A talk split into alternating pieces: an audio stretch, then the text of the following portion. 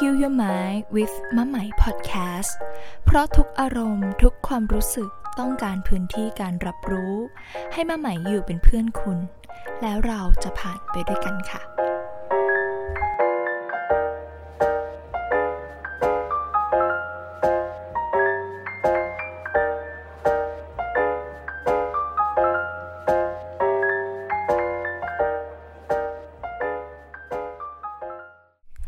ดีค่ะเพื่อนๆ ทุกๆ คนกลับมาพบเจอกันอีกแล้วนะคะ ใน Heal Day Heal Mind with มะไหม Podcast ค่ะ ก็อันนี้เรากลับมาพบเจอกันใน EP ที่ 23 แล้วค่ะ โอ้น่ารักจัง วันที่อัดก็เป็นวันที่ 23 นะคะ เพิ่งเห็นนะคะ ก็ได้ๆค่ะ บังเอิญไม่บังเอิญก็ว่ากันนะคะอืม EP นี้กว่าจะได้หัวข้อนี้ก็นี่ก็นานเหมือนกันนะคะ เพราะว่าข้างในมันไม่ได้รู้สึกว่าอยากเล่าคำถามที่อยู่ในเวิร์กช็อปเลยค่ะ แล้วก็รู้ว่าถ้าถ้าไหม pick ขึ้นมา หยิบขึ้นมาจะต้องเป็นหัวข้อที่ที่ไม่ real แน่ ๆ ในการเล่าแล้วก็จะขึ้นหัวมาก ๆ ก็เลยแบบอะยังอาจจะยังไม่ใช่วาระของเขาที่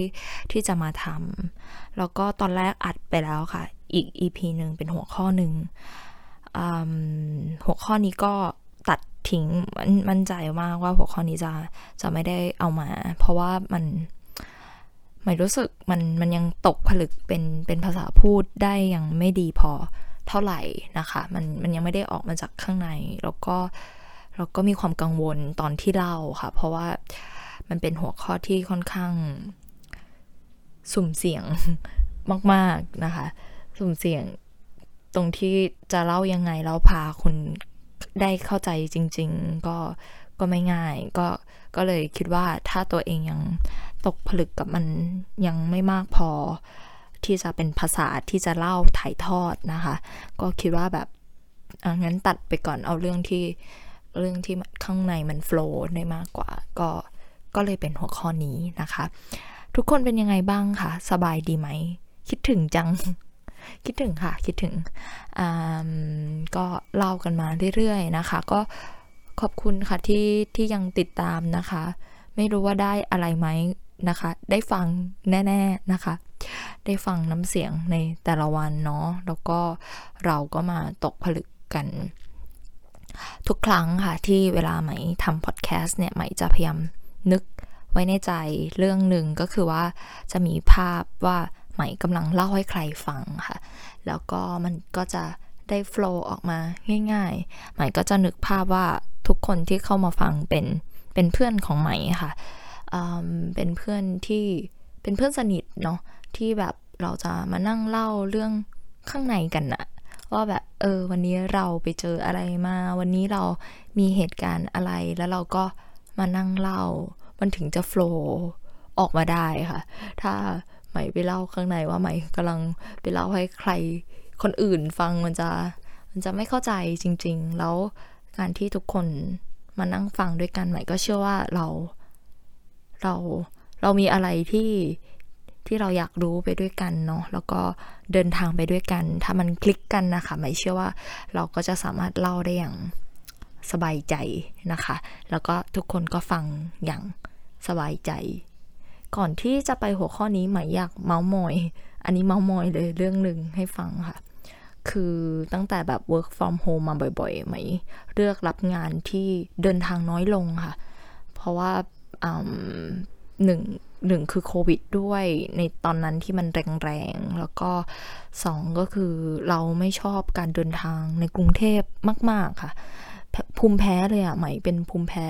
ไม่ใช่ภูมิแพ้แบบผื่นนะ แต่หมายถึงใจหมายแพ้กรุงเทพมาก ๆ ช่วงที่ไปฝึกงานต่างจังหวัดแบบนาน ๆ สมัยเรียนปตรีแบบไปอยู่เชียงใหม่ไปอยู่โคราชอย่างเงี้ยค่ะ หลายเดือน แล้วก็กลับมาต้องกลับมากรุงเทพอะทุกคนมันเป็นอะไรที่ใหม่ใหม่ไม่โอเลยอะใหม่ใหม่รู้สึกว่าแบบเมืองมันซิกอะมันมันเหนื่อย เมืองมันเหนื่อย ผู้คนก็เหนื่อยค่ะ ทุกอย่างมันเหนื่อยไปหมดมันดิ้นรนมาก ๆ แต่ก็ช่วงที่จบใหม่ ๆ เรียนจบปอตีเลือกทำงานกลางเมืองเลยนะคะแล้วก็รู้เรื่องค่ะ รู้เรื่องก็คือ อยู่ไม่ได้มันมันมันมันอึดอัดเกินไปสำหรับใหม่นะคะ ก็เล่าให้ฟังก็คือเมื่อวานเข้าไปคุยธุระที่กลางเมืองค่ะ ย่านสุขุมวิทก็ ยังเป็นเมืองเหมือนเดิมเนาะ ยังเป็นเมืองที่ที่เหนื่อยเหมือนเดิม ผู้คนก็ก็เหนื่อยเหมือนเดิม แล้วยิ่งเวลาเราขึ้นรถไฟฟ้าช่วงเย็นๆกับบ้านนี่ก็สัมผัสได้ชัดค่ะว่า ว่าผู้คนเหนื่อยจริง ๆ เนาะแล้วเราดิฟชีวิตกันไปอย่างนั้นนะคะ ไม่รู้เขาอยู่กันได้ใหม่ก็นับถือนะคะ แบบใหม่มีเพื่อนคนหนึ่งที่เป็นเพื่อนสนิทเนาะเราเขาก็ทำงานในกรุงเทพแบบนี้ค่ะ แล้วเขาก็เดินทางทุกวัน หม่ยังชื่นชมเขาอยู่เลยว่าแบบโอ้เก่งเนาะแบบเดินทางได้ แต่เขาก็ไม่ได้รู้สึกแบบเหนื่อยนะเขาก็แบบทำได้อะแบบคนคือเขาทำได้จริง ๆ แบบเขารู้ตัวว่าเขาทำได้ก็ก็อาจจะเป็นเรื่องไลฟ์สไตล์ค่ะที่ที่แต่ละคนชอบไม่เหมือนกันเนาะอันนี้ก็เล่าให้ฟังเมามอยว่าแบบ เออ เราไปเจอมาว่าแบบ เออมันเป็นเมืองที่ที่เหนื่อย ต้นไม้มันน้อยด้วยแหละ เวลาเราไปแบบต่างจังหวัด ที่ต้นไม้เยอะๆ ทุกคนคือต้นไม้อะ่ะไม่ได้ให้เฉพาะออกซิเจนนะ หรือให้ความร่มรื่นหรือว่าช่วยในเรื่องอุณหภูมิที่มันเป็นเชิงวิทยาศาสตร์อะแต่ถ้าแบบมันเป็นเชิงพลังงานอะยิ่งต้นไม้ใหญ่ ๆ แบบใหญ่จริง ๆ แบบเกิดมาก่อนเราแล้วแบบที่เขาเรียกว่าวงปีมันใหญ่อะค่ะลากมันลึกนะ แล้วก็มันสูงใหญ่มัน มันเคลียร์เอเนจีของพื้นที่ตรงนั้นนะคะ มันเคลียร์ความเหนื่อยยาก มันให้พลังชีวิต เออหมายใช้คำนี้ดีกว่า มันเป็น life energy เหมือน มันเป็นอะไรที่ส่งต่อถึงกันได้ มัน มันจึงไม่แปลกใจเวลาเราเข้าป่าหรือเราไปอยู่ในที่ที่ธรรมชาติใหญ่กว่าเราอะค่ะเขามีพลังชีวิตมาก ๆ แล้วเราก็ได้รับพลังชีวิตที่มาก ๆ เหมือนกัน แต่ในขณะที่ไลฟ์สไตล์ของคนเมืองอะ เราอยู่ในสถานที่ที่แทบจะไม่มีพลังชีวิตเลยอะต้นไม้ก็น้อยเนาะอากาศก็เป็นมลพิษ อาหารที่เราทานก็แทบจะไม่มีพลังชีวิตมันเป็น frozen food หมดเลยอะเป็นการแปรรูปอาหารแบบเยอะมากทุกคนแล้วก็แบบเมืองวุ่นวายรถติด แล้วมันอยู่กับ environment ที่ที่มันไม่มีพลังชีวิตอะมันเป็นส่วนหนึ่งด้วยนะที่ทำให้เราแบบ life energy เราดรอปลงมันน้อยลง แล้วก็พอสิ่งแวดล้อมข้างๆ มันไม่มีชีวิตอะคนข้างในเราอะเราก็ไม่มีพลังชีวิตเป็นของตัวเองด้วยอะเรา drive ชีวิต drain ในการแบบทำเพื่อคนอื่นทำเพื่อไม่รู้ว่าเรากำลังทำอะไรไปเพื่ออะไรอะข้างในก็ไม่มี energy ข้างนอกก็ไม่มี energy มันก็เป็นเมืองที่ไม่มี energy แล้วผู้คนก็อยู่กันแบบ ไม่ใช้คำว่า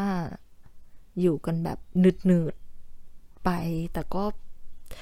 ก็เป็นเช่นนั้นใช้คำนี้ดีกว่า ก็ก็เป็นเช่นนั้น แล้วก็เป็นสิ่งที่ที่ที่ก็เป็นไลฟ์สไตล์ของใครของคนนั้น หรือมันเป็นสิ่งที่เราอาจจะต้องกลับมา ถามตัวเราเองจริงๆอะค่ะว่าเราโอเคกับจุดที่เราอยู่จริงไหม จุดที่เราอยู่แล้วก็เรามีความสุขกับมันมันชีวิตเราคืออะไร แล้วเรากำลังทำอะไร มันจึงเป็นจุดที่กำหนด position ที่เราอยู่งานที่เราทำหรือว่าผู้คนที่เรา participate ด้วยหมดเลยนะคะ ก็ก็เป็นจุดที่มาสำรวจตัวเราด้วยกัน แล้วมันก็มาเชื่อมโยงกับหัวข้อนี้ค่ะ คือถ้าใครได้เห็นในโพสต์ใน Facebook ของไหมในช่วงนี้ในเพจก็จะเห็นว่าไหมเล่าถึงเรื่องของคนที่อยู่ใกล้ตัว ในช่วงนี้ค่ะมีโอกาสได้คุยกัน คนแรกก็เป็นเพื่อนนะคะ ก็คุยงานกันค่ะ แล้วก็แบบถามไทยว่าแบบเป็นไงบ้างช่วงนี้ แล้วเขาก็บอกว่าแบบช่วงนี้ผื่นขึ้นนะ แล้วก็อาจจะเป็นเรื่องเกี่ยวกับแบบ อาจจะเครียดโดยไม่รู้ตัว เพราะว่ามันแบบมันรัชมันต้องทำอะไรในช่วงนี้เยอะมาก แล้วเขาก็สังเกตได้ว่าแบบ เออ มันมันมันแบบผิดปกติไป มัน something wrong แล้วก็มันน่าจะเครียดแหละ เขาบอกเลยนะ ว่าเขาเขาอาจจะเครียด แต่ว่ามันเป็นความเครียดโดยไม่รู้ตัวค่ะ แล้วก็เป็นอีกคนหนึ่งเป็นพี่ที่เรียนด้วยกัน ก็บอกว่ามี มีปัญหาเรื่องการนอนหลับค่ะ แล้วก็มีปัญหาเรื่องแบบเหมือนเครียดเหมือนผื่นแบบมันมันมันนอนไม่ได้แล้ว เราฟังจากน้ำเสียงเขาอะข้างในมันมันเหือดมากเลยอะมันมันจะอีกนิดนึงมันจะพลังชีวิตน้อยมากมันเหมือน มันใช้พลังของก๊อกสุดท้ายอยู่ตลอดเวลาค่ะ มันมันเผาไฟมันเบิร์น energy ข้างในอยู่เยอะ มาก ๆ อันนี้ก็สังเกตได้หมายอยากจะบอกว่าจริง ๆ น้ำเสียงเราอะถ้าเราละเอียดกับมันมากพอนะ น้ำเสียงบ่งบอกสภาวะจิตใจของแต่ละคนมาก ๆ อย่างใหม่ก็จะรู้มาก ๆ ถ้าแบบไปเปิดวิดีโอใน Facebook อะค่ะ ในบางครั้งเนาะในช่วงที่เราเรียนแบบสิบปีที่แล้วอย่างเงี้ย แล้วเราก็มาเปิดแล้วเราก็ มาเทียบกับเสียงตัวเอง ในช่วงนี้เราก็รู้สึกว่าโอ้ยอย่างก็คนละคนเนี่ยมันทั้งน้ำเสียงวิธีคิดวิธีการพูดนะคะ มันมันมันบ่งบอกข้างในอะ่ะมันบ่งบอกว่าแบบ เราเบาสบายในชีวิตได้ได้มากน้อยแค่ไหนจากเมื่อก่อน มันคือวิธีคิดวิธีการพูดของเราที่ที่เราจะ grab มัน หรือเนี่ยก่อนที่จะมาอัดพอดแคสต์เนี่ย ตอนแรกเสียงไม่สงบเลยเสียงแบบ เสียงเสียงรู้ว่าข้างในไม่นิ่ง ก็เลยเล่นชี้กงไปนะคะ เนี่ยก็กลับมาคามได้นะคะ ก็เลยเป็นที่มาของ EP ที่ 23 ค่ะ ก็คือเจ็บมาเยอะค่ะ โดยไม่รู้ตัว วันนี้เราจะพามาสำรวจกันว่า ไอความไม่รู้ตัวเนี่ย มันคืออะไร แล้วก็มันมันพาเราไปไหนมาแล้วบ้างในชีวิตอะค่ะ แล้วพอมันเป็นคำว่าไม่รู้ตัวเนี่ย มันไม่รู้ตัวจริง ๆ นะ แล้วเราจะทำยังไงให้เรารู้ตัวแล้วเราถึงจะเห็น อันนี้คือสิ่งที่สำคัญค่ะ แต่แค่อยากจะชวนก่อนเบื้องต้นมาก ๆว่า เราเคยมีเหตุการณ์ไหนในชีวิตไหม ที่เรารู้สึกว่า เราเจ็บมาเยอะ เพราะว่าเราไม่รู้ตัวกับมันนะคะ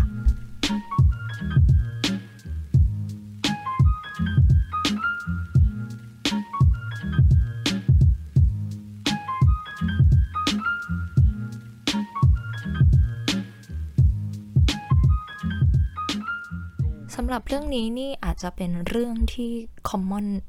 มากๆ แต่เรามักไม่รู้ค่ะเรามักไม่รู้ว่าเราไม่รู้อะไร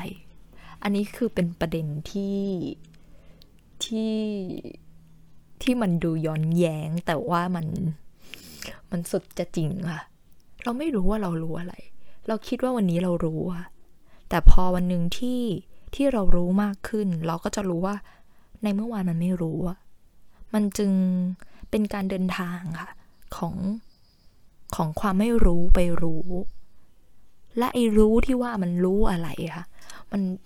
หมายถึงว่าฉันต้องรู้ไหมว่าแบบชาวบ้านจะแต่งงานเมื่อไหร่ มีแมวกี่ตัวจะเขามีลูกเชื่ออะไรเขาดาราคนนั้นไปที่ไหน แบบนั้นไหมคะไม่คิดว่าการรู้แบบนั้นก็ ก็ยังไม่รู้ว่ามันมันมันใช่ไหมเออ มันจึงเป็นจุดที่ทำให้เรากลับมาสังเกตอะคะว่า ไอ้ที่เรารู้ว่าเรารู้ เรารู้อะไร และอะไรที่ที่เรายังไม่รู้แล้วมันมันมันไปยังไงนะคะ ไหมยกตัวอย่างเรื่องหนึ่ง เรื่องที่ไม่รู้ตัวอย่างชัดเจนของไหมมาก ๆ ที่จริงมันก็มีอยู่สองเหตุการณ์ที่เห็นชัด ๆ ในชีวิตนะคะ เรื่องนี้เล่าบ่อย เล่าแทบจะเผลอก็เล่านะคะในในในโพสต์ Facebook ก็เล่านะคะ หรือว่าในพอดแคสต์ก่อนหน้านี้ เพราะว่ามันค่อนข้างเป็นเหตุการณ์เปิดโลก เป็นเหตุการณ์เปิดเขย่าตัวใหม่มากๆอะที่บอกว่าไม่รู้ตัวอันแรกก็คือ เราไม่รู้ว่าความรู้สึก ความรู้สึกจิตใจของเรามัน มันมีขอบเขต มันมีข้อจำกัด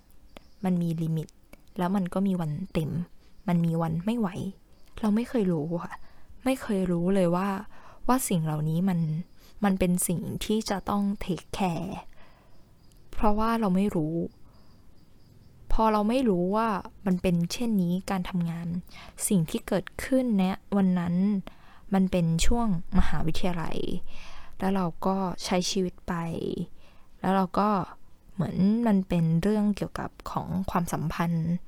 หนึ่งที่เรารู้สึกว่าเราเสียใจกับมันมาก ๆ แต่เราก็บอกตัวเองว่าเราไม่เสียใจ เราฮึบ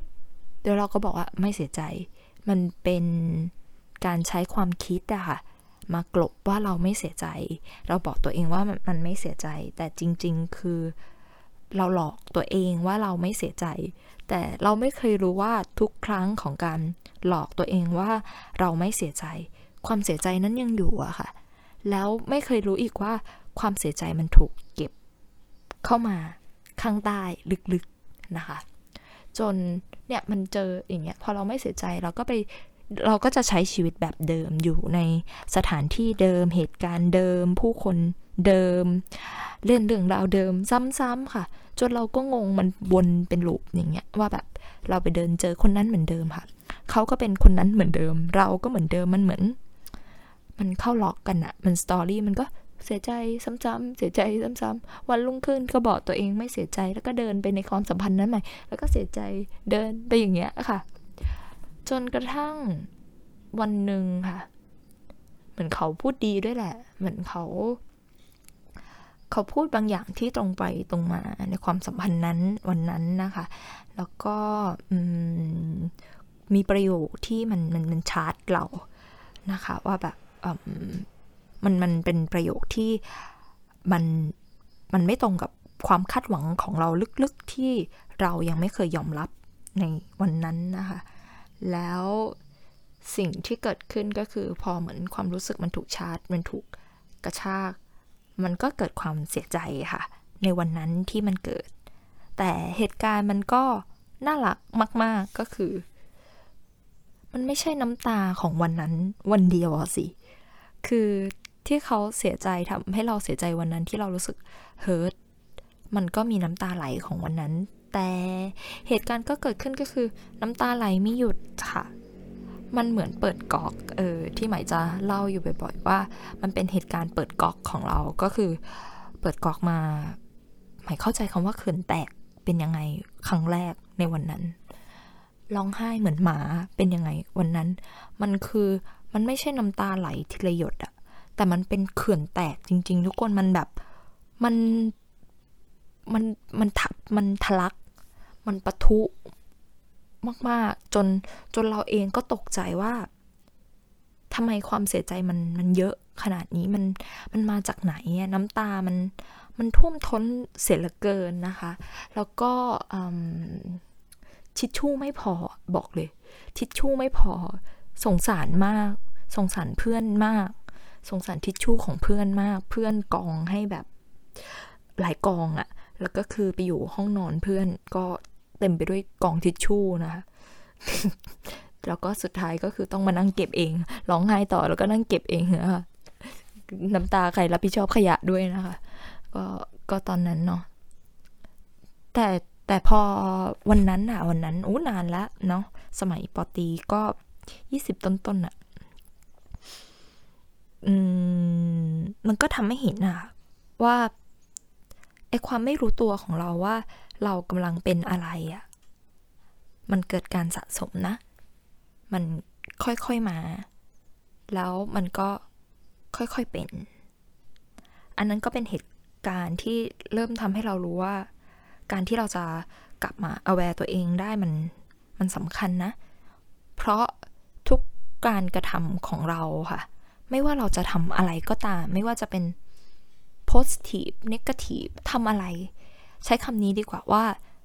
ทุกๆ ครั้งของการกระทำของเราที่เราส่งผลไปหนึ่งครั้งตุ้ม action เท่ากับ reaction อะมันจะเกิดผลที่ใดที่หนึ่งเสมอ แต่เราเห็นไหม เราทันเห็นมันไหม มันอาจจะปลุก วันนี้มันยังไม่ออก มันไม่งอกแต่ แต่มันเป็นเช่นนั้นนะคะ แต่เราใช้ชีวิตโดยที่เรา พุ่งไปข้างนอกอะเราเห็นของทุกคนเราเห็นเรื่องราวของทุกคนนะ แต่เราไม่เห็นตัวเองใช้คำนี้ดีกว่า เราเห็นทุกคนแต่เราไม่เห็นตัวเอง พอเราเห็นทุกคนแต่ไม่เห็นตัวเอง มันก็เลยทำให้เรามีชีวิตแบบไม่มีชีวิต มันทำให้เราไม่เข้าใจตัวเอง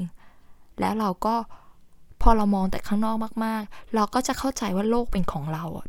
เราก็จะมองว่าแบบคนนั้นทำให้เราเป็นเช่นนั้น คนนี้ทำให้เราเสียใจ คนนี้ทำให้เราผิดหวัง คนนี้ทำให้เราร้องไห้ เพราะเราไม่เคยเห็นนกลไกการทำงานในตัวเองเลยอะอันนี้ก็จะเป็นสิ่งที่ที่ที่ไม่รู้ตัว หรือแม้กระทั่งเป็นเคสของร่างกายก็เหมือนกัน ไหมเคยทำงานที่อยู่ในคลินิกกายภาพบำบัด แล้วก็ อืม มีคนไข้มาหา เป็น graphic designer ค่ะ เป็นสาวน้อยมา แล้วก็มาด้วยอาการนั่งไม่ได้แล้ว คือถ้านั่งคือปวด คือต้องยืน คือเจ็บสุดๆ แล้วถึงเดินมาหาเรา แล้วค่ะ มันปวดจนทนไม่ไหว สิ่งที่อยากบอกก็คือ สิ่งที่ชวนให้กลับไปมองอะค่ะว่า ส่วนใหญ่เนี่ย คนไข้ประเภทนี้จะจะบอกกับเราว่าอยู่ๆมันก็เป็นอยู่ๆแบบเวลาเราซักประวัติเขาก็จะบอกว่าอยู่ๆก็ปวดจนทนไม่ไหวแล้ว แต่ถ้าเรารู้จริง ๆ เราจะรู้สึกว่า มันไม่มีคำว่าแบบอยู่ๆก็เป็นอะมันมันไม่มีทางมันมันมันไม่มีทาง แต่แค่เราเราเราใช้คำว่าเราเราอิกนอกับมันนะคะ เราเราอิกนอกับเสียง เล็กๆ น้อยๆ ที่ที่เขาพยายามสื่อสารกับเรามาอยู่ตลอดเวลามันเหมือนการสะสมการการเป็นไปอะค่ะ ใช้คำนี้ดีกว่า มันคือการเป็นไปของธรรมชาติที่มีการเปลี่ยนแปลง แต่เราไม่เคยกลับมามองเห็นมัน แล้วพอวันหนึ่งที่ที่เขาไม่ไหวมากๆมันมันคอลลปมันมันพังลงมันล่วงลง มันจึงเป็นจุดที่ ที่ทำให้เราตื่นขึ้นนะเราเราจะตื่นขึ้นจากความเจ็บปวดนั้นนะ่ะเพราะเจ็บน้อยๆ เจ็บเบาๆ เราไม่เห็น เราจะเห็นทีๆ จริง ๆ ก็เมื่อมันแรงพอที่จะสะกิดและหยุดเราว่า เราเราเห็นมันไหม มันจึงเป็นที่มาว่าทำไมวันนี้เราถึงทุกข์จังเลยทำไมวันนี้มันถึงเศร้าจังเลย วันนี้มันถึงเสียใจจังเลย มันเป็นอย่างนั้นนะคะ เพราะว่า เพราะเราไม่เคยเห็นก่อนหน้านี้ ก่อนที่มันจะไม่เสียใจ ก่อนที่จะไม่โกรธ ก่อนที่จะผิดหวัง ก่อนที่จะก่อน กันมา before ของมัน เห็นตั้งแต่ต้นลมมันเป็นยังไง เราไม่เห็นนะ เราจะเห็นเท่าที่มันสะเทือนหรือสกิดเราได้แรงมากพอ แต่ก็นั่นแหละค่ะ มันก็มีผลที่จะต้องรับของมันว่า ในวันที่เสียงนั้นมันดังพอแรงพอมันเอฟเฟกกับเราเยอะแค่ไหน ถ้ามันดังพอแรงพอมากๆ บางคนนะหมายเคยเจอคือ มันทุกข์สาหัสมาก ๆ เพราะมันอีลุงตุงนังอะค่ะ อีลุงตุงนังกับชีวิตมากมาก แล้วพอวันที่เขารู้สึกว่าแบบปุ๊บ มันจึงเป็น เพนมันจึงไปกรีดให้ให้ตื่นขึ้นมามองว่าสิ่งรอบตัวตอนนี้มันเป็นยังไงอะค่ะ เหมือนเพนไปสกิดเพนไปกรีด แล้วก็บอกเรา ให้เราเห็นให้เราตื่นขึ้นเพื่อมองตัวเองอะเราอาจจะไปมองอย่างอื่นอยู่ แล้วก็เลือดไหลตามทางเลยอะแต่เราไม่เคยกลับมามองตัวเอง เพราะเพราะเพนไม่มากพอ มันมันก็เลยเหมือน ถ้าในเชิงที่เขามองกันแบบเชิงจิตวิญญาณ เพนมาเพื่อตื่นรู้อะค่ะ เพนมาสกิดให้เรากลับมาเข้าใจตัวเองอะมากๆ หรือเราอาจจะเรียกอีกอย่างหนึ่งก็ได้ว่ามันเป็นมันเป็นของขวัญนะคะ เพนคือของขวัญ ให้เรากลับมามองสักทีได้ไหมอย่างเงี้ยค่ะ ว่าเราทำอะไรอยู่ ว่าเราใช้ชีวิตยังไงนะคะ ว่าเราเป็นยังไง มันจึงมันจึงเป็นสิ่งที่ให้เรากลับมามอง แล้วถึงแม้มันจะมีความอิรุกุขักของเพนนั้นน่ะ ในสิ่งที่เราต้อง handle หรือว่าดูแลหรือหรือเคลียร์กับปัญหาที่มันเกิดขึ้นนะคะ แต่ถ้าเราอยู่กับสิ่งนั้นน่ะ แล้วเรียนรู้กับสิ่งนั้นด้วยด้วยใจจริง ๆ นะ มันมันคือ learning อะค่ะ ที่เราจะ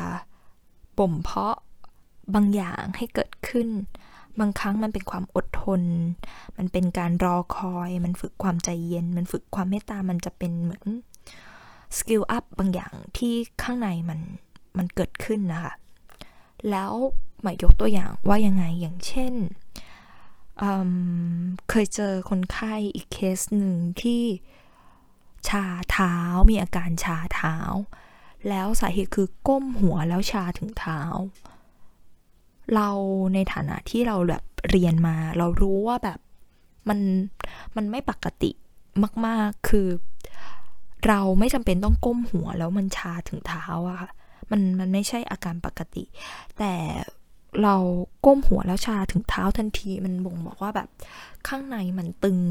มาก ๆ มันเทนส์มาก ๆ แล้วคนไข้ยอยู่กับอาการแบบนี้อะค่ะ แล้วเขาก็รู้สึกว่ามันมันมันปกติของเขาเขาอยู่จนเป็นเป็นความเคยชินเขาไม่รู้ว่ามันมันมันไม่จำเป็นที่จะต้องมีอาการเหล่านี้ได้อะค่ะ สิ่งนี้ใหม่ก็เลยกำลังจะบอกว่า อาการการเจ็บปวดไม่ว่าจะทางกายหรือทางใจ มันเป็นการบ่งบอกการใช้ชีวิตของเราที่มันมันผิดปกติอะค่ะ ใช้คำว่าผิดปกติเนาะในบางครั้งค่ะ ที่เราเจอคือผิดปกติอันแรกคือ อันแรกเลยนะ คือเราไม่สนใจตัวเราไง ทั้งกายและใจเราเลยไม่ได้ยินเสียง เราไม่ได้ยินเสียงตัวเรา ว่าเรามีชีวิตและเราก็มีจิตใจ ในการที่เราจะดำเนินชีวิตอะค่ะ หลายครั้งค่ะ เจอคนไข้ก็จะ เหมือน ไม่รู้ว่าชีวิตมันอยู่ตรงนี้มันคือสิ่งที่จะต้องดูแลใส่ใจ และให้ความเคารพกับร่างกายนี้ค่ะ คือถ้าร่างกายไม่ไหว เราก็ต้องให้ร่างกายได้พักผ่อน แต่ในขณะเดียวกันมันก็ไม่ใช่การปนเปื้ออยู่กับความขี้เกียจหรือว่าแบบความความไม่ใส่ใจหรือปนเปื้อจนมากเกินไปก็ไม่ใช่อีก เพราะว่ามากเกินไปเนี่ยมันก็ไม่ใช่สิ่งที่ร่างกายต้องการ เช่น นอนเกินไปก็ปวดหัว อย่างเงี้ยค่ะ อาการปวดหัวมันก็เลยเป็นอาการแสดงของความความผิดปกติบางอย่างที่ที่ที่ไม่ แต่ในขณะเดียวกันหมายเล่าอย่างนี้ด้วยนะ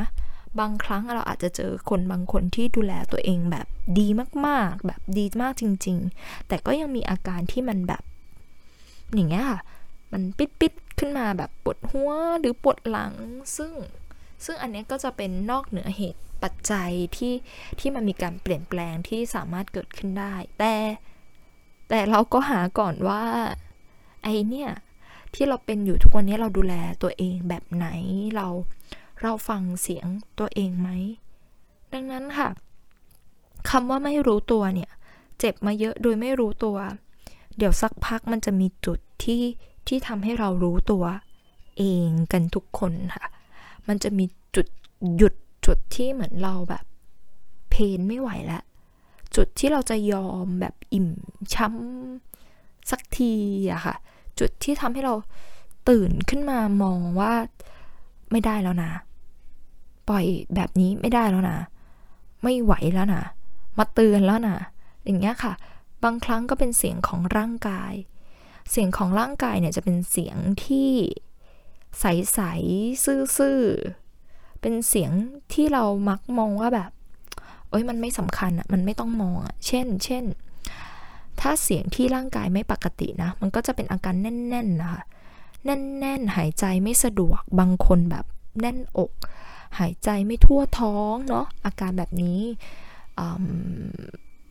นอนไม่หลับ เครียด ไมเกรน ปวดเบ้าตา ปวดหลัง ปวดขาปวดเข่า อาการที่มันไม่ไม่สบายอึดอัดอย่างเงี้ยค่ะ นอนไม่หลับกินข้าวไม่ได้ อาหารไม่ย่อยอประจำเดือนมาไม่ปกตินะคะ เป็นซิวนะคะ มีอะไรพื้นขึ้นเนาะเล่าไปตอนแรก อะไรอีกอะบางคนบอกอ๋อนี่อาการครบเลยนะคะ ก็ก็อันเนี้ยก็จะเป็นอาการที่แบบผิดปกติมากๆ อย่างเช่น ยกตัวอย่างง่ายๆนะ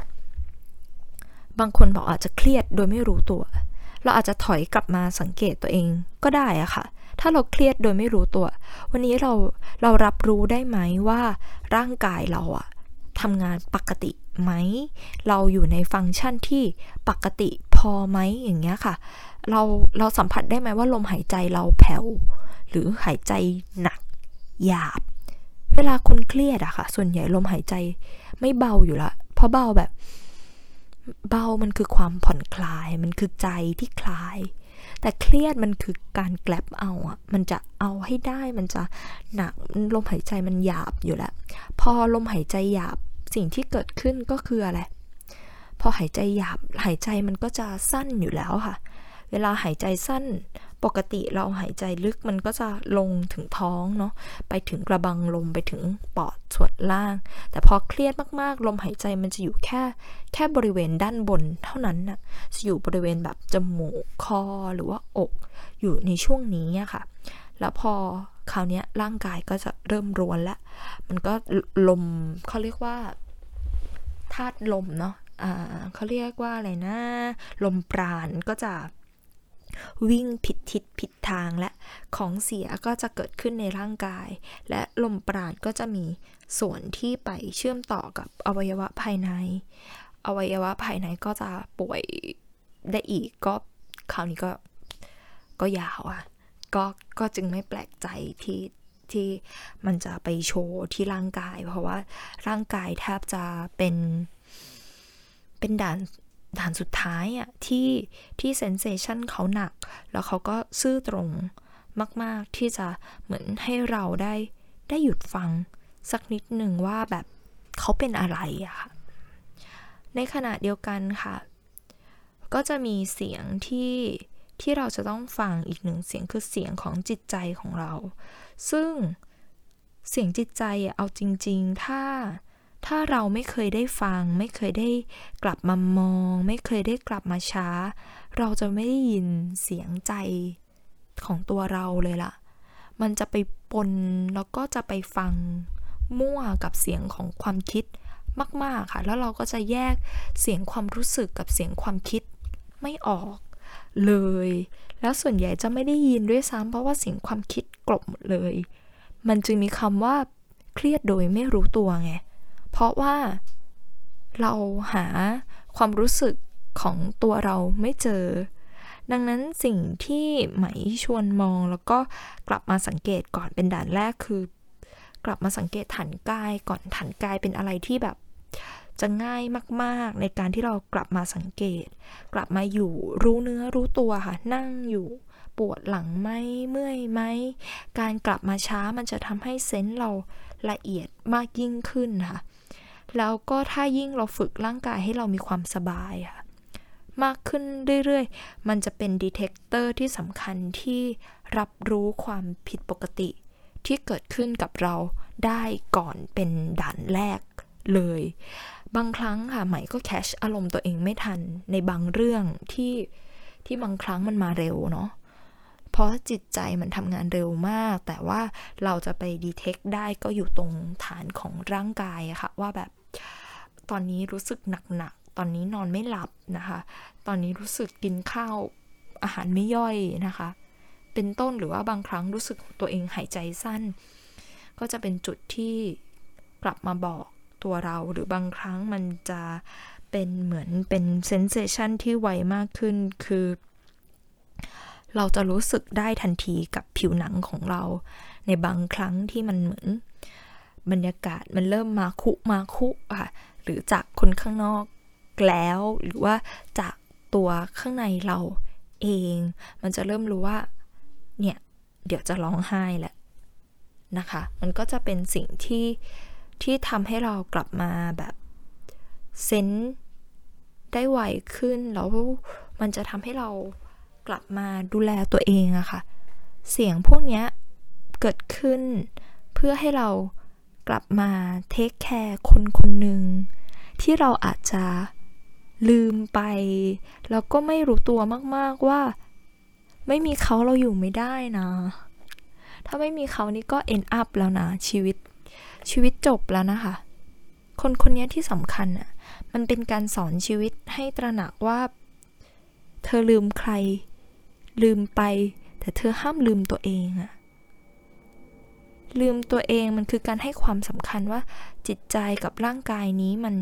มันอยู่ตรงไหน มันจึงทำให้เราสามารถมีพลังชีวิตได้อะค่ะ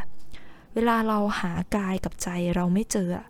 มันจะเป็นการใช้ชีวิตที่มันจะไปเติมแล้วก็ไปเหนี่ยว กับพลังชีวิตข้างนอกอะค่ะ เราจะไปดูดพลังชีวิตจากสิ่งนั้นสิ่งนี้ แล้วเราก็จะไม่สามารถยอมให้มันเปลี่ยนแปลงได้ในวันที่ที่มันจะต้องเปลี่ยนไป เช่น ในวันที่เราไม่เคยกลับมาใส่ใจว่า ตอนนี้เรากำลังเครียดทุกข์หรือว่าเศร้าอยู่ในใจ แล้วเราไป depend on สมมุติว่าเราไป depend on แฟนว่า ความรักของเราคือความรักที่เป็น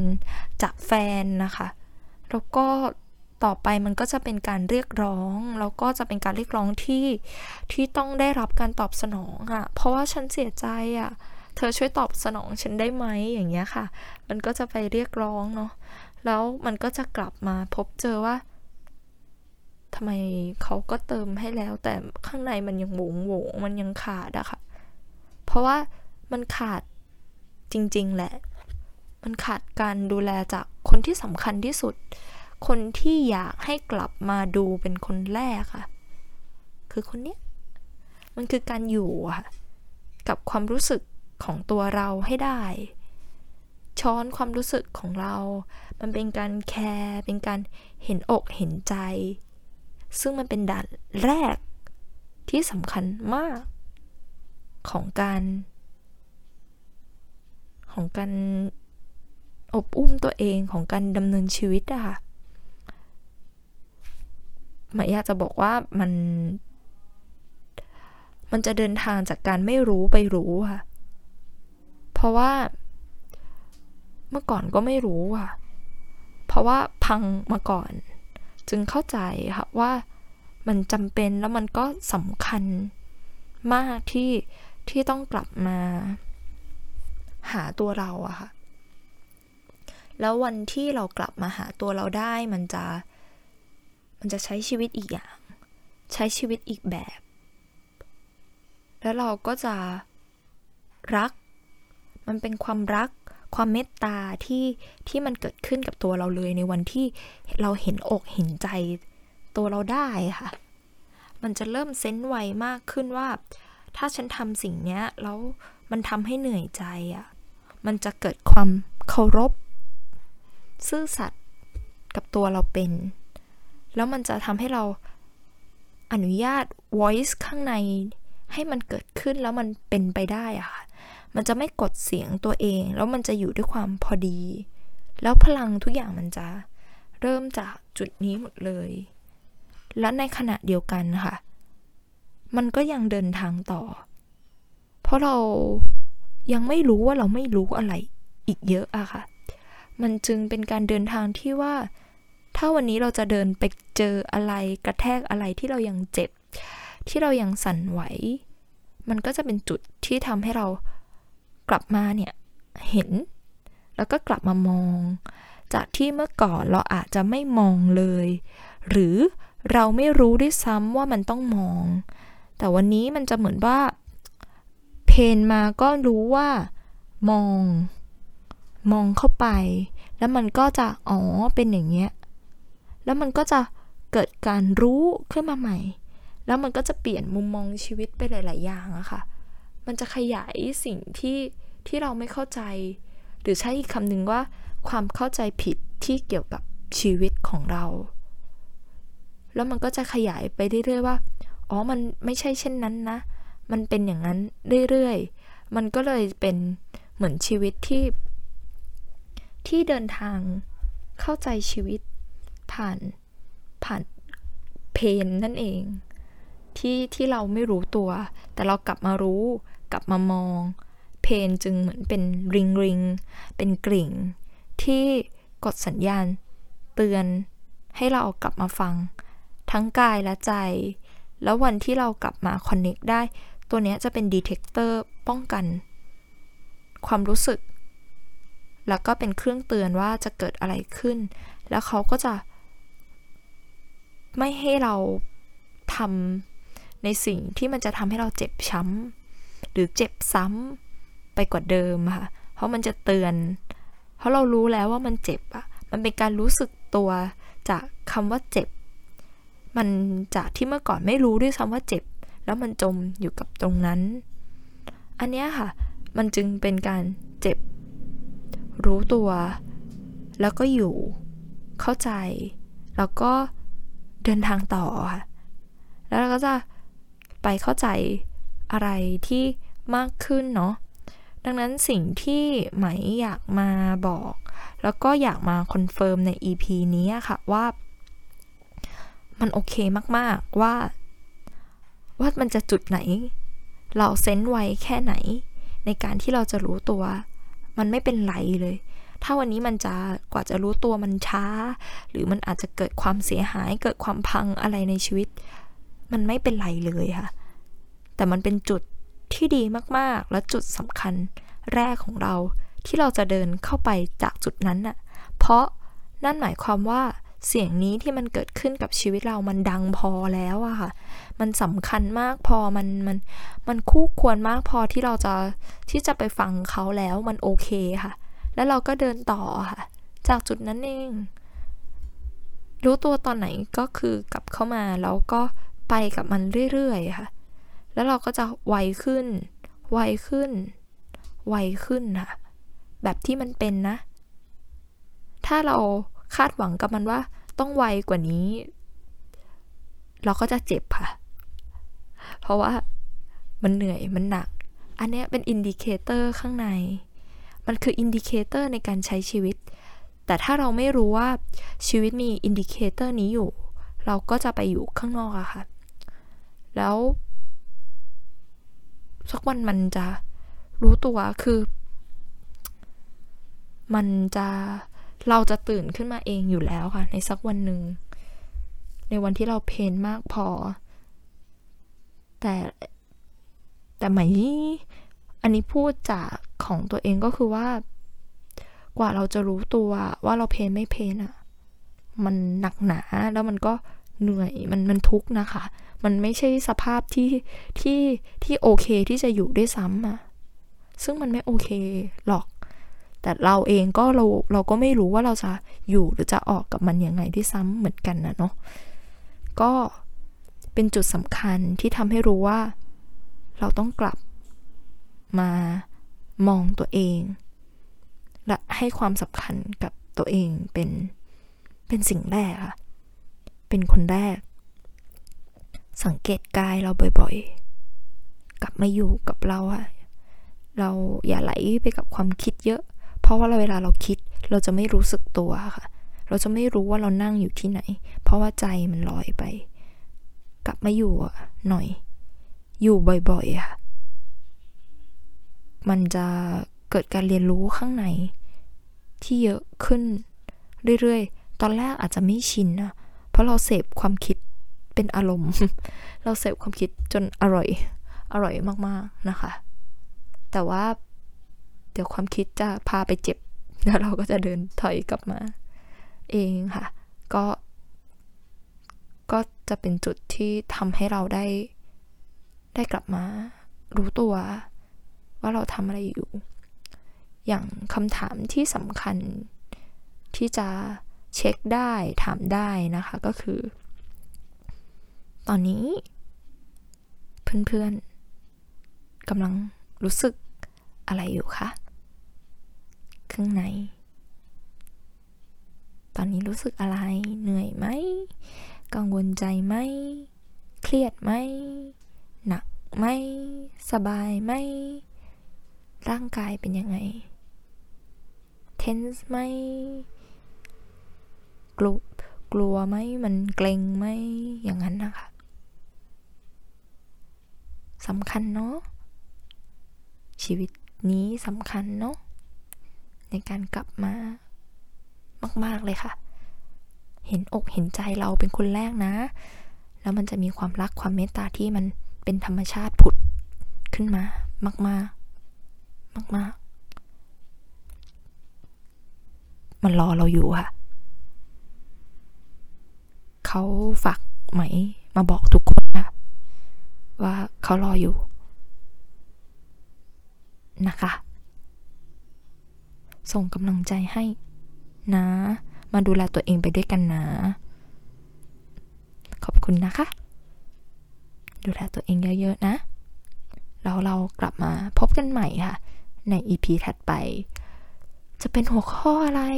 ใหม่ก็ยังไม่รู้เลยค่ะนะคะ ก็มาติดตามไปด้วยกันเนาะ เดี๋ยวจะมี well-being มี community มีหัวข้อหลาย ๆ อย่างนะคะ เดี๋ยวมันก็จะช่วยเรา เดินบนชีวิตนี้อย่างไม่สั่นคลอน มีที่ให้เดินอีกเยอะนะ มาดูแลไปตัวเองดูแลตัวเองไปด้วยกันค่ะ แล้วก็มาพบกันใหม่ค่ะใน EP ถัดไปกับพอดแคสต์ที่มีชื่อว่า Your Day Your Mind with มาใหม่ Podcast เพราะทุกอารมณ์ทุกความรู้สึก ต้องการพื้นที่การรับรู้ ให้มาใหม่อยู่เป็นเพื่อนคุณ แล้วเราจะผ่านไปด้วยกันค่ะ